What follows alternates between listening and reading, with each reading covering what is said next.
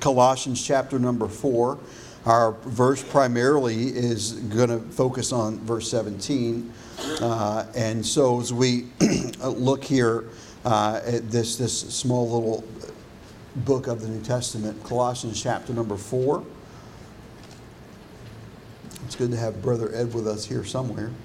And so, oh, he's on guard duty out, out in the lobby. And so, how you like that? He comes in, uh, he comes in off the road and, and, get, and is just here for a service or two and gets, gets locked down in the lobby. Uh, and so, but you pray for him as he's still adjusting uh, to, to life without his beloved wife and getting back in the swing of ministry and getting prisons opened up and traveling. And Lord will keep him safe as he travels. And when he leaves here, he'll go this afternoon and take a couple of guys that were in the program with him and Brother Buck up in Cleveland. Uh, that are in churches in Houston. He's going to take them to lunch and head back home and get packed up and be in a prison up in Henderson for a few days before he heads out uh, to, to South Carolina for the, the Rock of Ages Prison Ministries National Conference. And so a lot of miles to travel. Uh, and so just continue to pray the Lord will help the things to, to ramp back up and to get back in the swing of full ministry. Uh, Colossians chapter 4 and verse number 16. And when this epistle is read among you, cause that it be read also in the church of the Laodiceans, and that ye likewise read the epistle from Laodicea and say to Archippus, Take heed to the ministry which thou hast received in the Lord, that thou fulfill it. The salutation by the hand of Paul, remember my bonds, grace be with you. Amen. I'm going to speak this morning on the thought, fulfilling your ministry. Let's pray. Father, thank you as we begin this morning that we can gather together, that we can lift up our voices as a church family and body and worship of our God. Thank you for these that are faithful to come and assemble and serve together. Lord, I pray that you'd open your word to our hearts this morning. I pray that you'd help us to lay aside the burdens and the distraction of the day and that we'd be able to open our hearts and our minds, Holy Spirit, to your guiding, your leading as you reveal uh, truths from your word to us. Lord, speak to us, we pray. In Jesus' name, amen. If you look here, this letter to the church at Colossae, Paul is writing from Rome, and he mentions uh, in it Epaphras. Epaphras is uh, the pastor, really, essentially, of this church at Colossae. Paul never went to this city uh, or to this church personally. And so it's likely that as Epaphras was incarcerated in Rome with him, that the information that he has here is from him. of course, we don't know absolutely where it came from, but it's and we know that the Holy Spirit was inspiring him as he wrote. Uh, but we do know and believe that, that that's where much of his information comes from. He addresses here at the close Archippus. Archippus is the son of Philemon. And so the church at Philemon uh, or the church of Colossae uh, is meeting in at least one of its meeting places, if not the sole meeting place, is in the home of Philemon. There's a New Testament book. Uh, just a few pages over, dedicated to him. Uh, it is to Philemon that Paul writes that letter in regards to a slave that he has led to Christ, a slave of Philemon's that is by the name of Onesimus. And that's not really to do with the message this morning, other than to just make the connections of, uh, of who we're talking about here. Archippus is the son of Philemon, and it is apparent from the letter and from other Paul's other writings that he is kind of standing in, then filling in while Epaphras is incarcerated with the Apostle Paul. Uh, and so as he is as he's there and he's trying to hold this church together and lead it at a time when there's a lot of uh, Colossae. The church of Colossae doctrinally is a sound church. It's not a church that Paul's rebuking their doctrine. He is, however, sounding warning uh, about some cultish activity that's creeping in uh, and about some legalistic things that are creeping in from the Judaizers and then uh, and then from uh, from the Greeks as well. And so he's he's got problems that he's dealing with. Problems are not doctrinal. Paul's writing in a letter encouraging him. Uh, it seems that by the language here, and I'll explain this more in just a moment, that he, he's kind of he, he's kind of discouraged. It would seem that he has he has gotten a little bit.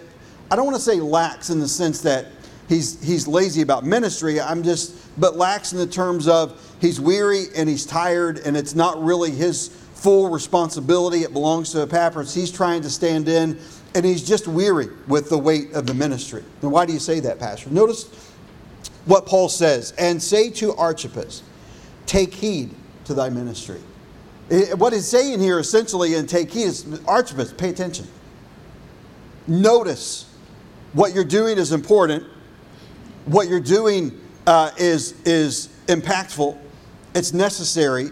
And, I'm, uh, and, and you need to stand true. Fulfill your ministry. Take heed to the ministry which thou hast received in the Lord, that thou fulfill it. Don't, don't give up. Don't stop. Don't quit. Fulfill it. See it through to its completion. And so, as we look at him here, he's referenced only twice in the scripture here and in Philemon, uh, and in Philemon in verse 2, and Paul calls him a fellow soldier. So he's not someone uh, that is uh, you know, just just occasionally a part of things. It's his father's home in which the church meets. He, uh, in all likelihood, worked very closely by his position here with Epaphras, the pastor, and uh, and was integral in the ministry of this church. But to carry that weight, uh, it wears on you. it, it is burdensome, uh, and Paul is encouraging him to see it through as he is the minister here at this time. He's in the battle with the Apostle Paul. Though the Apostle Paul is in prison, he makes that clear here. Remember my bonds as he closes the, the epistle in verse number 18. He mentions the letter to the church at Laodicea, that, and, this church going to be read at the church at Laodicea as well. Uh, and just to understand that the Pauline epistles, the letters that Paul has recorded in the New Testament, are not the only ones that he wrote. They're the ones that have been canonized into the Scripture, the ones that have been accepted as, uh, as uh, inspired Scripture uh, that have been placed into the Word of God. And so uh, there are other letters, and, and they would have been familiar with those things. And, and Paul says, Listen, the letter that I wrote to the church of Laodicea, read it here. And take this letter to the church of Colossae and make sure it gets read to the church at Laodicea specifically. Uh, and so he's ministering and he's reaching out. And so, Paul, again, makes this admonition to Archippus Take heed to the ministry which thou hast received. Now, listen, ministry is a call of God.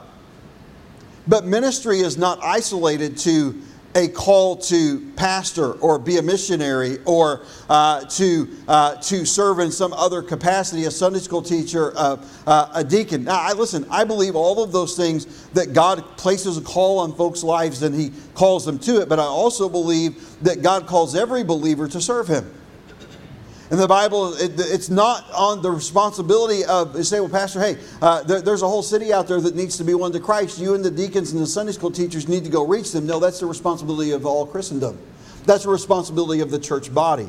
Uh, and so the church and the, the leaders of the church are to facilitate uh, those things. As a member of the body, we go and participate, but our role, my role as a pastor, is to facilitate.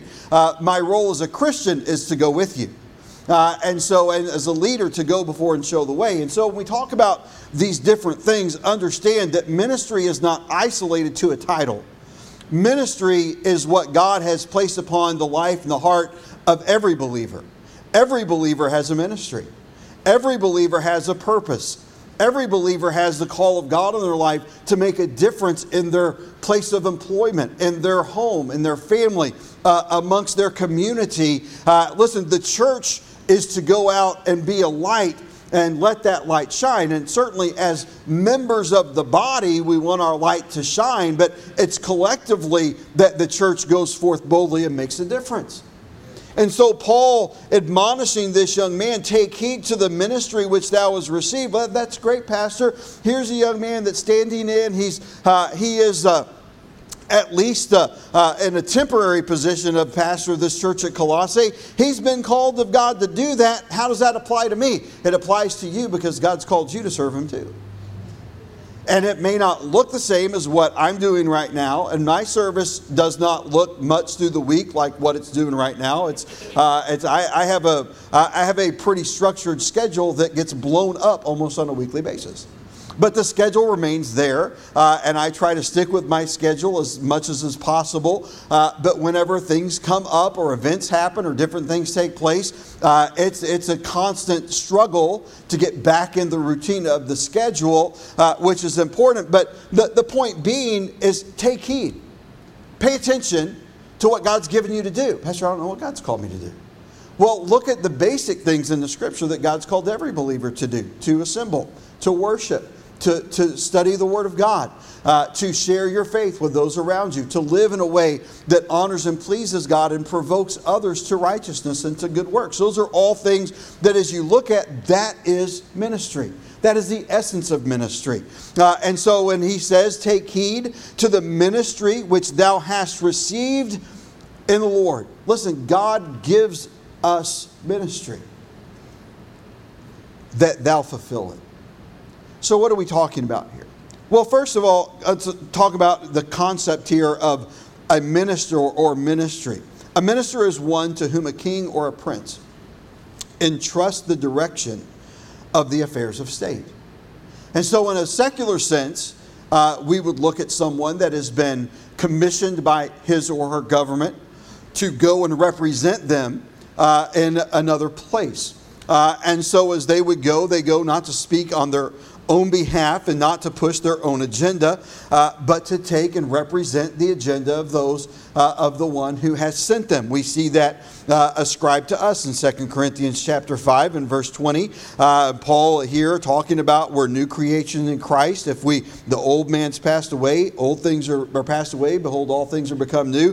Then verse 20, the manifestation or the end of that is now then we are ambassadors for Christ as though God did beseech you by us or through us, we pray you in Christ's stead, be reconciled to God. And so, essentially, here, ministry is this it is doing the work of an ambassador. It is representing not myself, it's understanding that as a believer in Christ, I do not represent, I no longer represent myself, my own interests, my own will, my own desires, uh, but the will of God, the desires of God. Everything that I do, I do on His behalf. I do representing Him and His kingdom. Uh, and it, it, church is not uh, and Christendom is not coming to church on Sunday uh, and, and representing God on Sunday and then doing what I want all week long. Uh, the, the life of a believer is that of recognizing that as the child of God, I have been called to represent my Father in heaven everywhere I go and in everything that I do. And to, to shirk that responsibility or to dismiss that responsibility leaves me not fulfilling my ministry. So, when we're talking about here ministry, we're talking about simply that, that we are doing the work of a minister or as representing our king. Now, then, ministry, what is that, Pastor? It is the duties of a minister or an ambassador. So, from just a simple standpoint, it is carrying out the duties that have been ordained or given to me by God. And so, my responsibilities as a Christian are the same as yours. My responsibilities as a pastor vary. Uh, some of them blend, but some of them are distinctly different. But all of us, by and large, the bulk of our responsibilities as a believer in Christ are the same. And so, Paul compels here Archippus to take heed. He's saying, hey, listen, Archippus, take notice. Pay attention. Regard with care. This is important, what I've called you to do, what I've given you to do. These duties that are given to you were not given to you by the Apostle Paul, and they were not given to you by Epaphras, though they may have appointed you, they're given to you by God. And my responsibility, your responsibility to be the person, the Christian that God has called us to be, was not, listen, God may have used a, a, a pastor, a Sunday school teacher, a friend, uh, a particular sermon, an evangelist, or particular passage of scripture that you read in your devotional life to speak to your heart and to solidify that, that call in your life and to say, this is what God would have me to do. Uh, and He may have used that person in your life to do it, but ultimately the call came from the King. It's from God. And so, ministry the duties of a minister or an ambassador. Paul compels him take heed, fulfill your duties. Archippus, this is your duty. Fulfill it. Don't let it, don't get sidetracked. Don't let it fall apart. Fulfill it. The word fulfill simply means to accomplish. It means uh, to accomplish by performing or completing. And so if I if I partially accomplish something but do not see it through to its completion, then I have not fulfilled it. To fulfill it, it must be complete. What does that mean in our lives? Well, uh, there are things that at times we have that maybe uh, it's a specific task for a short period of time that we can engage in, and at some point it's complete, it's finished, we're done. For example, yesterday, uh, the wedding. And so at the end of the wedding, there was a list of responsibilities. There were different assignments uh, for parts of the wedding party to, uh, to make sure that, uh, that the the decorations were uh, all taken down and that the, the building was prepared for the service this morning. And, uh, and so there were things that had to be disassembled. There were things that had to be reassembled. There were things that had to be uh, brought out. And, uh, and then there were things that had to be cleaned. There was a fellowship hall that had to be uh, taken care of, dishes that had to be cleaned, trash that had to be taken out, a piano that had to be moved. There's this long list of things and duties that go with those types of events. And at the end of the day, thankfully, it's complete, it's done, it's finished. But in the Christian life, though I may have some responsibilities that have a very short lifespan and a definitive start and a definitive end, my responsibility to represent my king is for life. It will not come to its conclusion until I stand before my God. And so I want to understand that if I would fulfill my ministry, then I must finish my ministry to the end. I must stay faithful to perform the task that God has given me to perform until He calls me home. Does that mean, Pastor, that uh, that you have to pastor uh, the church until uh, the moment that you die? Not necessarily, but I have to serve my God until the moment that I die. I want to be faithful to the end, to complete when I stand before Him. 1600s commentator Matthew Henry said it this way Mind your work, take heed to it, fulfill it. Be diligent and careful of all of the parts of it. Preserve it unto the end.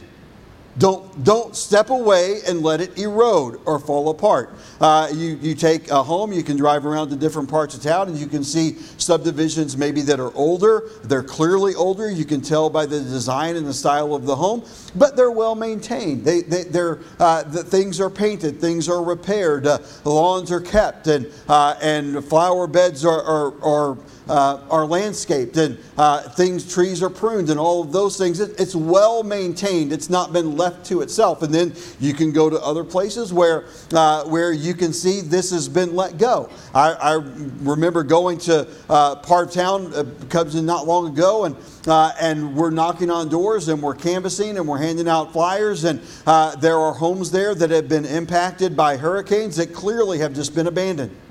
The, the lawn's not been mowed. The house clearly is empty, and, uh, and the, the shutters are falling off, and the roof has obvious damage to it and, uh, and leaks, and no one's repaired it. No one's taking care of it. It's in disrepair. Is it still the structure? Yes. Is it falling apart? It's on its way. What Paul's saying essentially here is hey, listen, uh, Archippus, you, you have a responsibility. Don't let it fall apart. Fulfill your ministry, keep it maintained. Keep it moving in a direction that pleases God. Fulfill it. Every child of God is an ambassador with a ministry. And I have to understand that as a believer. So, Pastor, I can't identify what my ministry is. Then you need to pray and ask God to make it clear to you. So, Pastor, if I come to you, can you, uh, uh you know, give me a ministry? Listen, I'm, I'm not God. I can try to help you pray and seek out what God's ministry for you is. But I can't say to you, God called you to preach. I'm not going to say to you, God uh, wants you to pick up and go here or go there. I'm not even going to say to you uh, that God wants you to move away from this church or God wants you to move to this church. Uh, I hate to see people go, but I understand at times that God moves people. I love to see people come, but I also understand that it's not the will of God for everyone to serve Him here. Listen, we have to understand that God has a ministry for everyone. It's not my place to tell people that. It's, their, it's, your place to walk with the Holy Spirit and let the Holy Spirit tell you that. And I'll try to help you learn to do that, uh, but I'm not the Holy Spirit in your life. Uh, and so when we come and we understand the, the simple principle that as your pastor, I can tell you confidently and boldly from the Word of God that God has a ministry for you. What is it? Go talk to the Lord and find out. You're His ambassador, not my ambassador.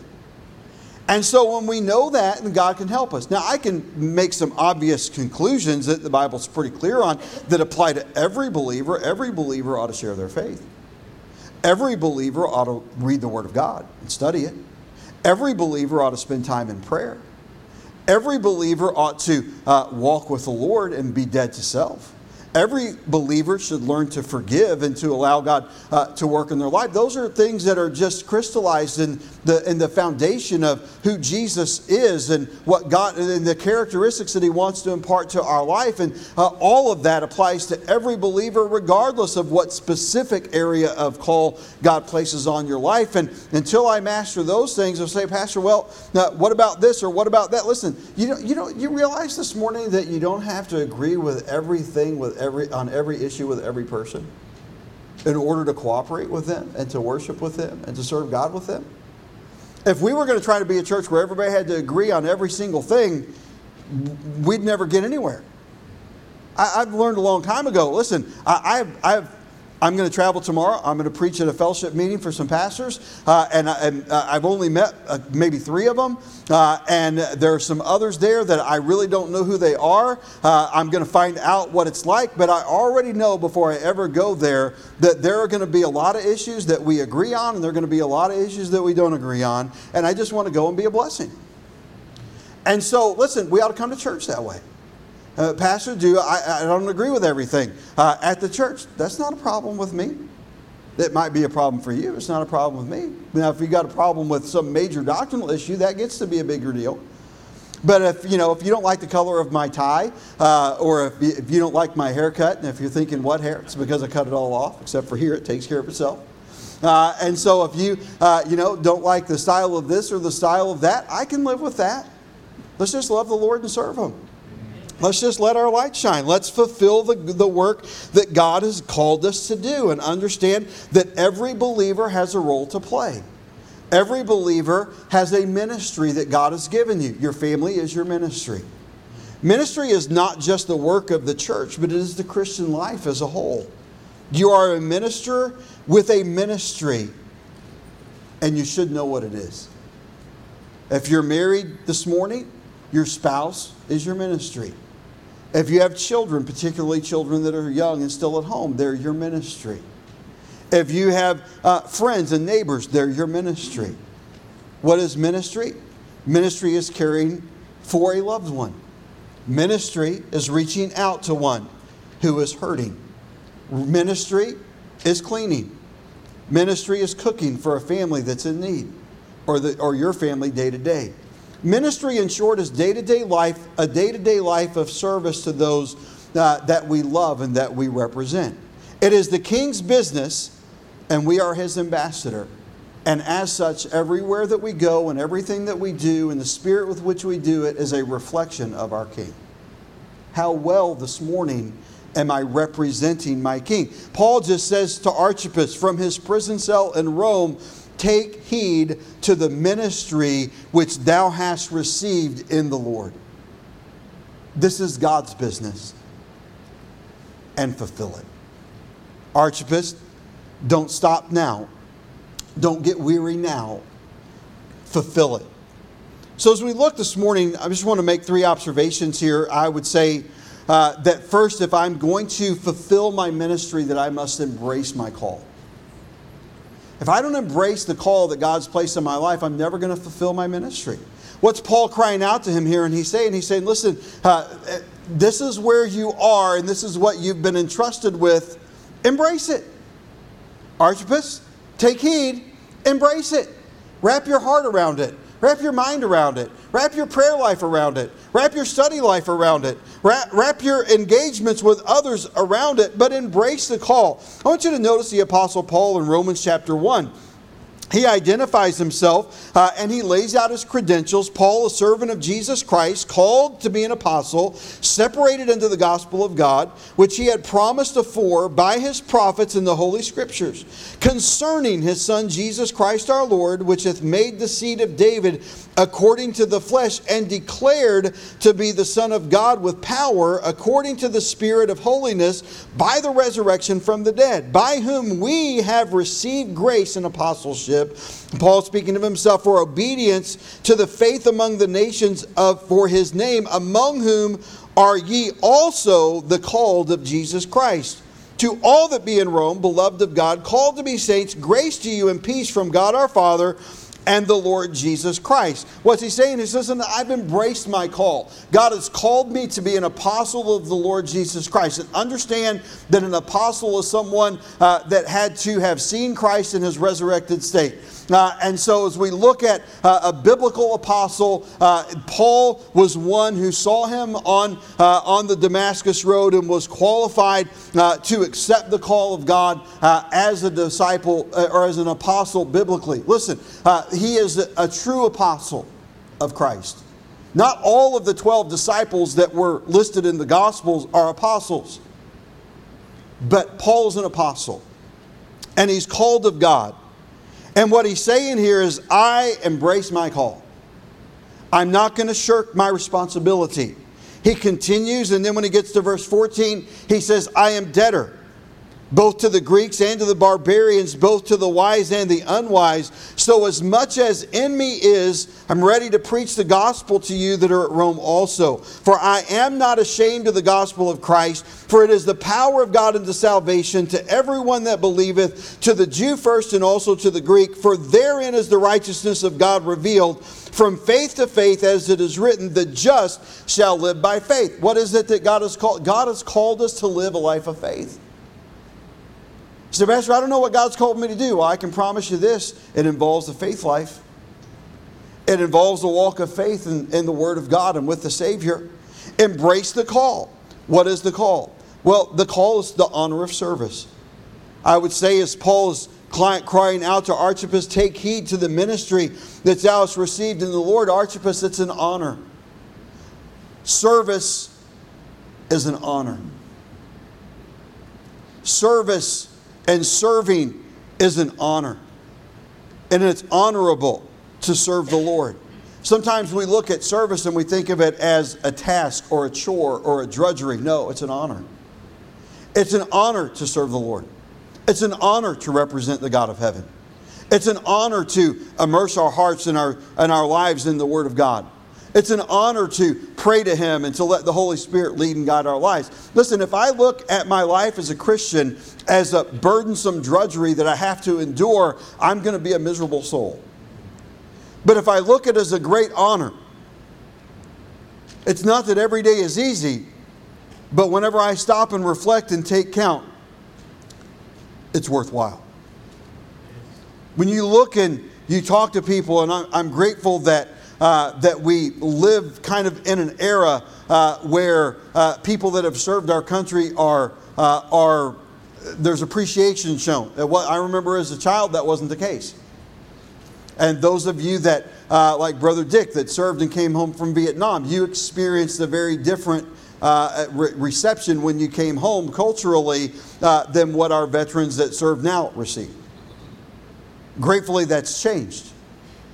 Uh, it, you know, and, and tragically, uh, for our firefighters, law enforcement, first responders, it's changed in the wrong direction. But what I'm saying is that service is an honor. And a, and a person who looks at their service as something that was an honor. Uh, I appreciate whenever uh, you know people say, "Hey, you serve. Thank you for your service." My response in my heart is always, it's kind of a weird predicament, but it's just it was an honor.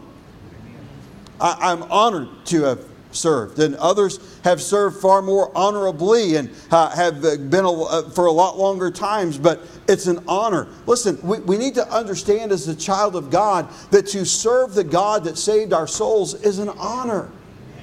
It's not a drudgery to be, uh, to be lamented. It is an honor uh, to be held in high esteem.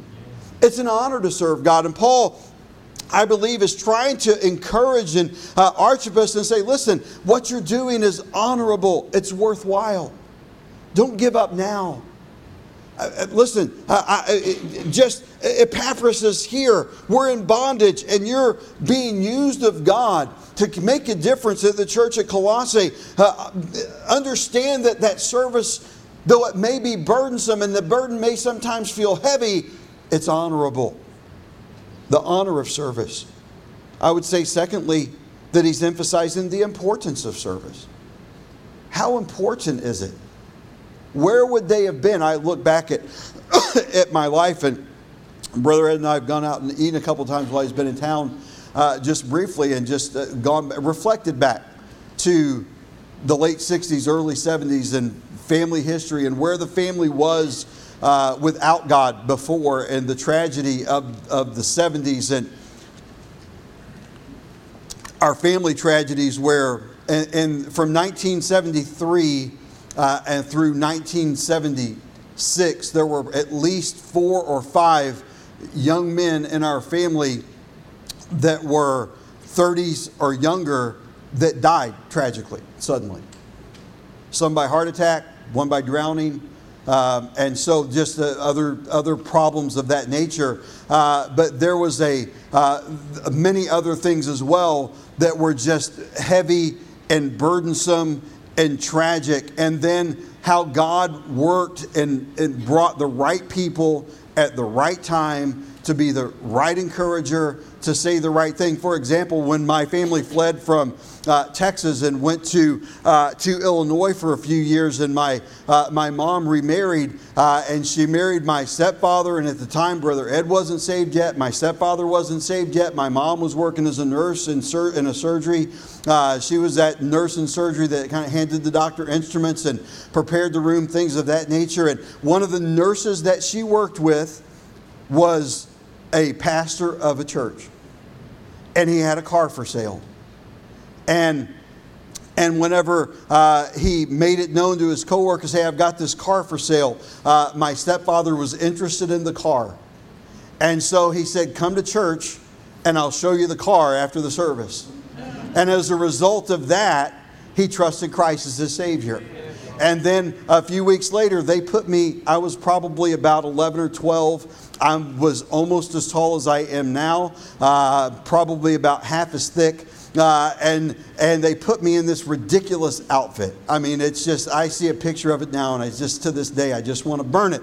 But the reason that Brother Ed came to the church to hear the gospel was to see his nephew dressed up in this ridiculous outfit.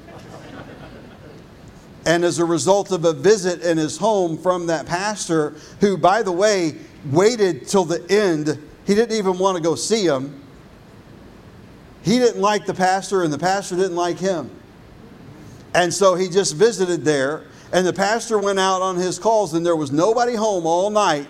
And he got to the end of it and he still had time, so he had no choice to, to, justify in his heart that he could go home. So he went and saw that one person that he really was on his list that night that he really didn't want to see and that he was hoping he wouldn't have to see. And he got there, and Brother Ed trusted Christ as Savior. And there are times when I was a young man growing up and I was re- rebelling kind of quietly, but really making my stepfather's life just miserable. And and it really wasn't even about him. It was just that we didn't connect well, and our life was changing. And uh, the thing about it is, is I enjoyed church, and I enjoyed the school, and I enjoyed playing sports. And but whenever there were times when I would rebel against one authority, God would put a coach in my path at the right time and the right moment when we had no money, God, uh, and, and I needed shoes for basketball. Uh, the coach's sister, who was an English teacher in the school, bought me shoes. I didn't get the shoes that I wanted, but I got something that worked. And I can just look back through life and say, hey, somebody did what God put in their heart to do and ministered to someone that did not even know or understand fully the impact of what they were ministering to them. And I don't think that my life's been all that extraordinary or impactful, but I also don't think that God's not used my life. And I can look back at boys in a boys' home or people in a church in Arkansas for nearly 10 years and a few people here over the course of 10 years that I can look and I can say, you know, I believe that in spite of myself, God used me in that person's life or this person's life can look at inmates. Brother Ed will go today and take two inmates that are in church, that are serving God now that they've been released, that are working jobs that, uh, that he invested in. Brother Buck with him invested in uh, for two or three years, four or five days a week, driving an hour up to Cleveland and pouring into those men uh, and arguing with those men and fighting with those men and, uh, and confronting false doctrine and throwing some of them out of the room and bringing some of them back in and just all the things that go with that type of harsh ministry. And today he gets to go have lunch with a couple of them that actually got it. That's ministry. What I'm saying is, today it's two. This morning, there's a few of us here. Once in a while, I'll get a call from someone that I've invested in in the past. Once in a while, I'll stop and reflect back at the grace of God and the miracles of God of putting people in the right place at the right time to, in, in someone's life that, by all accounts, uh, should have been a philanderer and a drunkard and, and probably dead by now. But God intervened. What I'm saying this morning is ministry doesn't have to seem significant to you or to me to be significant. You don't know what God's doing or what God will do. But it's important, it's powerful. The importance of service. See, you just don't know the kindness to a child or the reaching out to someone that's struggling. Just something as simple to someone walking out the door that's got a broken heart, and you walk up and you have no idea what's going on in their life, but the Holy Spirit prompts you to go lay your hand on their shoulder and to just say, You know, I'm glad that you're here. If I can help you in some way, please let me know, or I'll pray for you this week. You don't know that that might be the very thing that God used to turn a life around. What Paul's communicating to this young man, Epaphras, is this, or Archippus, excuse me, is this. He said, Take heed to your ministry. Pay attention. God gave it to you. See it through to the end. Fulfill the ministry that God has given you. Embrace your call. Secondly, consider that if I'm going to fulfill my ministry, I must engage the challenges. Ministry is challenging, life is hard. Some people are easy, some people are difficult. Some people are impossible. Some people you'll love and you'll, and you'll plead with and you'll teach and you'll train and they'll betray you and they'll walk away. They'll be hurtful as they do so. Others will just lose interest and drift. Others will split over disagreements that are worthy of separation. Others will split over petty differences that really shouldn't matter. Why bother, Pastor? Because it's worth it. If there's one out of every thousand of those, it's worth it. It's worthwhile. Engage the challenges. Why? Because life is just hard. Don't run from difficulty, it could be your greatest achievement. The, the greatest achievements in history, if man looked at them, would say those, that's impossible. If you look and study history, look at Alexander the Great attacking uh, a force of nearly 250,000 uh, Persians with a force of about 40,000 and thinking that he was somehow going to win that battle. There's no way, but he did. Do you look at uh, the British, the speed of the Spanish Armada in 15, 14, 1588? Impossible, but God. The American Revolution, impossible, but God. Gideon and his 300, but God. Elijah against the prophets of Baal and in fact against the whole nation. Impossible, but God. Listen, ministry is just hard. Don't run from the difficulty. It could be the very thing that God uses you to, uh, to serve His purpose in a way that's inexplicable to man, but then God gets all the credit and the glory engage the challenges in Philippians chapter number 3.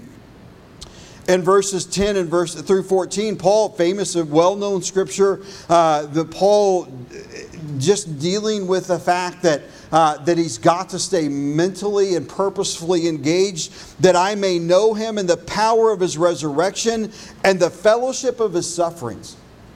We read this passage and we like that. We like that we have to, uh, you know, press toward the mark. But the reality is, is that that requires the fellowship of his suffering. I have to be willing to pay a price. I have to be willing uh, to be at times uncomfortable that I may know him in the power of his resurrection and the fellowship of his sufferings, being made conformable unto his death, if by any means I may attain unto the resurrection of the dead.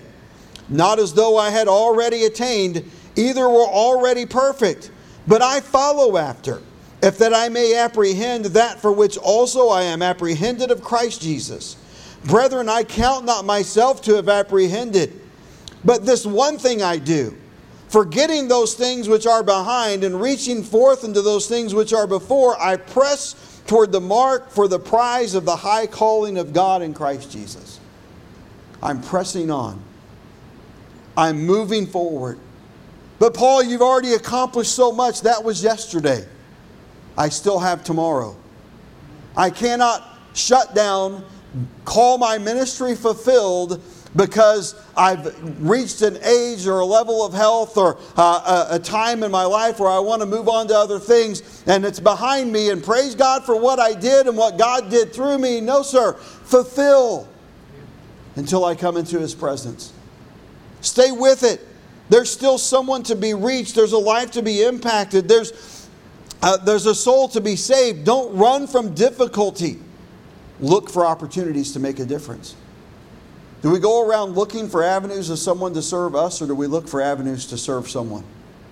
Do we look for ways that we can make a difference in someone's life, that we can invest in someone's life? Always go the extra mile. Why? Because until you've gone the extra mile, the first mile is barely noticeable. The first mile is expected. The first mile is just common courtesy. The first mile was just being a decent human being. But the second mile says, I love you. The second mile, the extra mile, says, I'm here to serve. The second mile says, it's not about me. So you can be a first mile Christian and it just be about, I've got to maintain my image and my reputation. But the second mile is sacrifice. The second mile can, com- communicates a message. Always go the extra mile engage in the challenges, embrace the call. And then, lastly, this morning, endure to the completion. He's saying to him here, Take heed to the ministry which thou hast received in the Lord, that thou fulfill it. Archippus, fulfill it. See it through. Till Epaphras comes home. Stick with it. Fight the fight maintain the battle, endure to the completion. 2 Timothy chapter 4. And the first eight verses, Paul uh, listed, or talking to Timothy here, says, I charge thee therefore before God and the Lord Jesus Christ, who shall judge the quick and the dead at his appearing in his kingdom. Preach the word, be instant in season, out of season, reprove, rebuke, exhort with all longsuffering and doctrine. For the time will come when they will not endure sound doctrine, but after their own lust shall they heap to themselves teachers having itching ears. And they shall turn away their ears from the truth and shall be turned into fables. But watch thou in all things, endure afflictions, do the work of an evangelist, make full proof of thy ministry. For I am now ready to be offered, and the time of my departure is at hand. I have fought a good fight. I have finished my course. I have kept the faith. Henceforth, there is laid up for me a crown of righteousness, which the Lord, the righteous judge, shall give me at that day, and not to me only, but unto all them also that love his appearing. Endure to the completion. The completion of what, Pastor? Well, sometimes it's a completion of the task.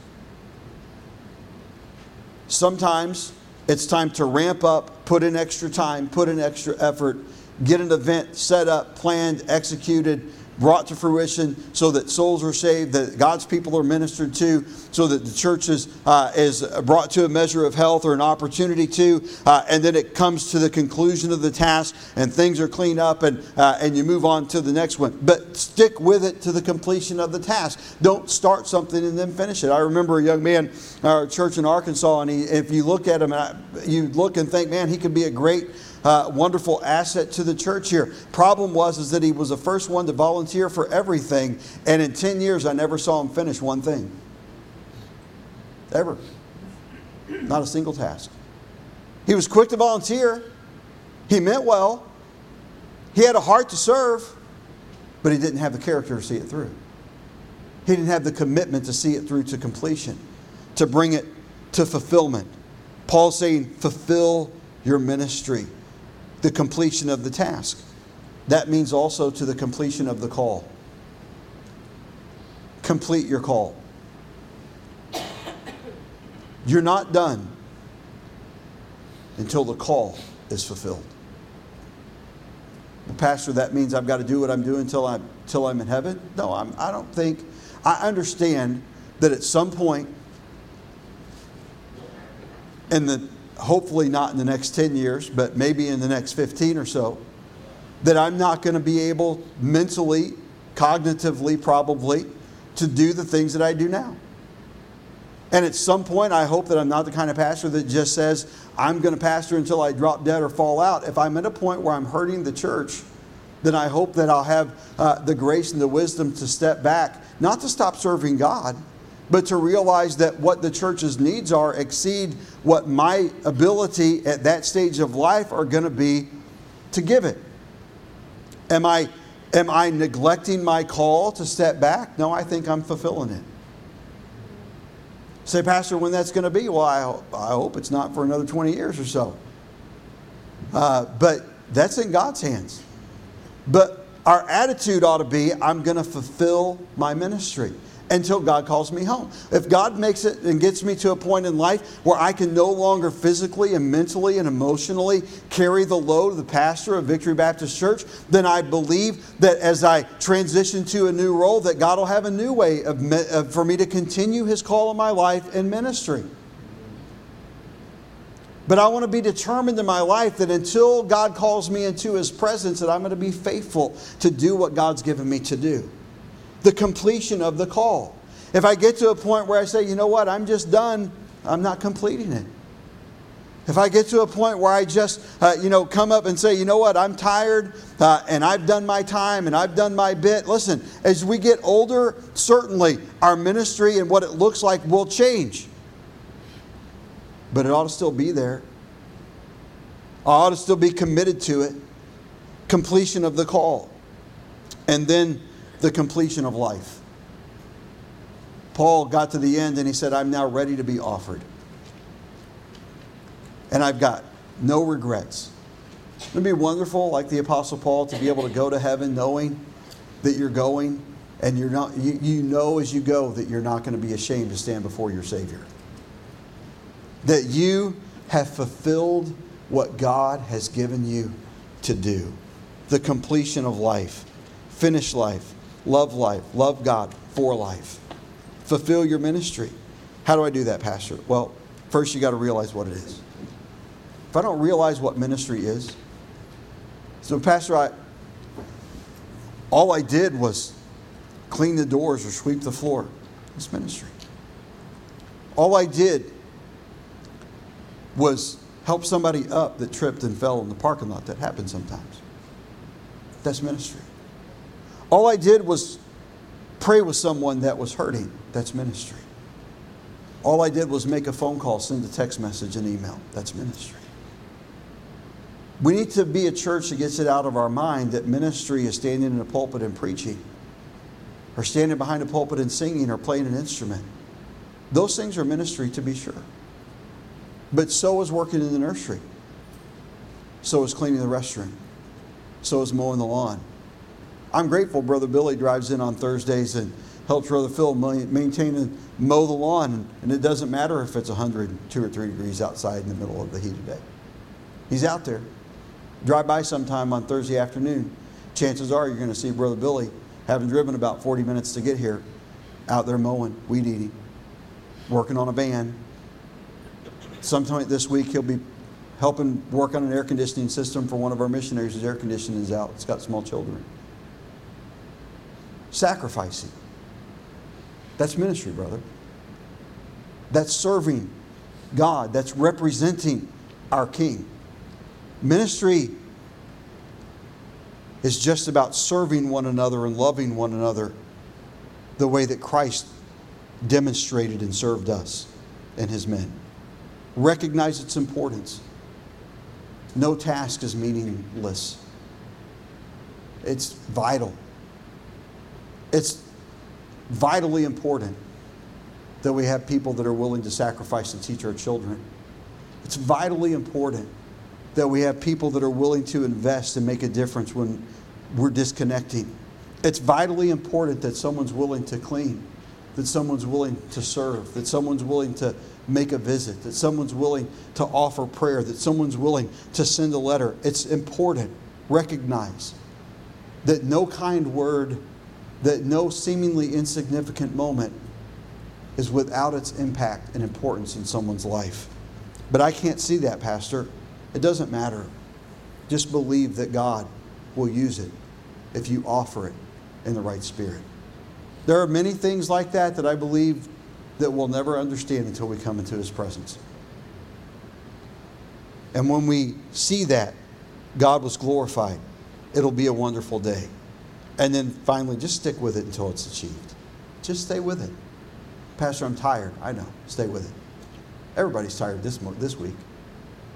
It's been a busy month. There's been a lot of ministry opportunities this month. There's been a lot of fellowship this month. There's been a lot of time to serve. Plus, it's hot, and that makes everybody tired and grumpy.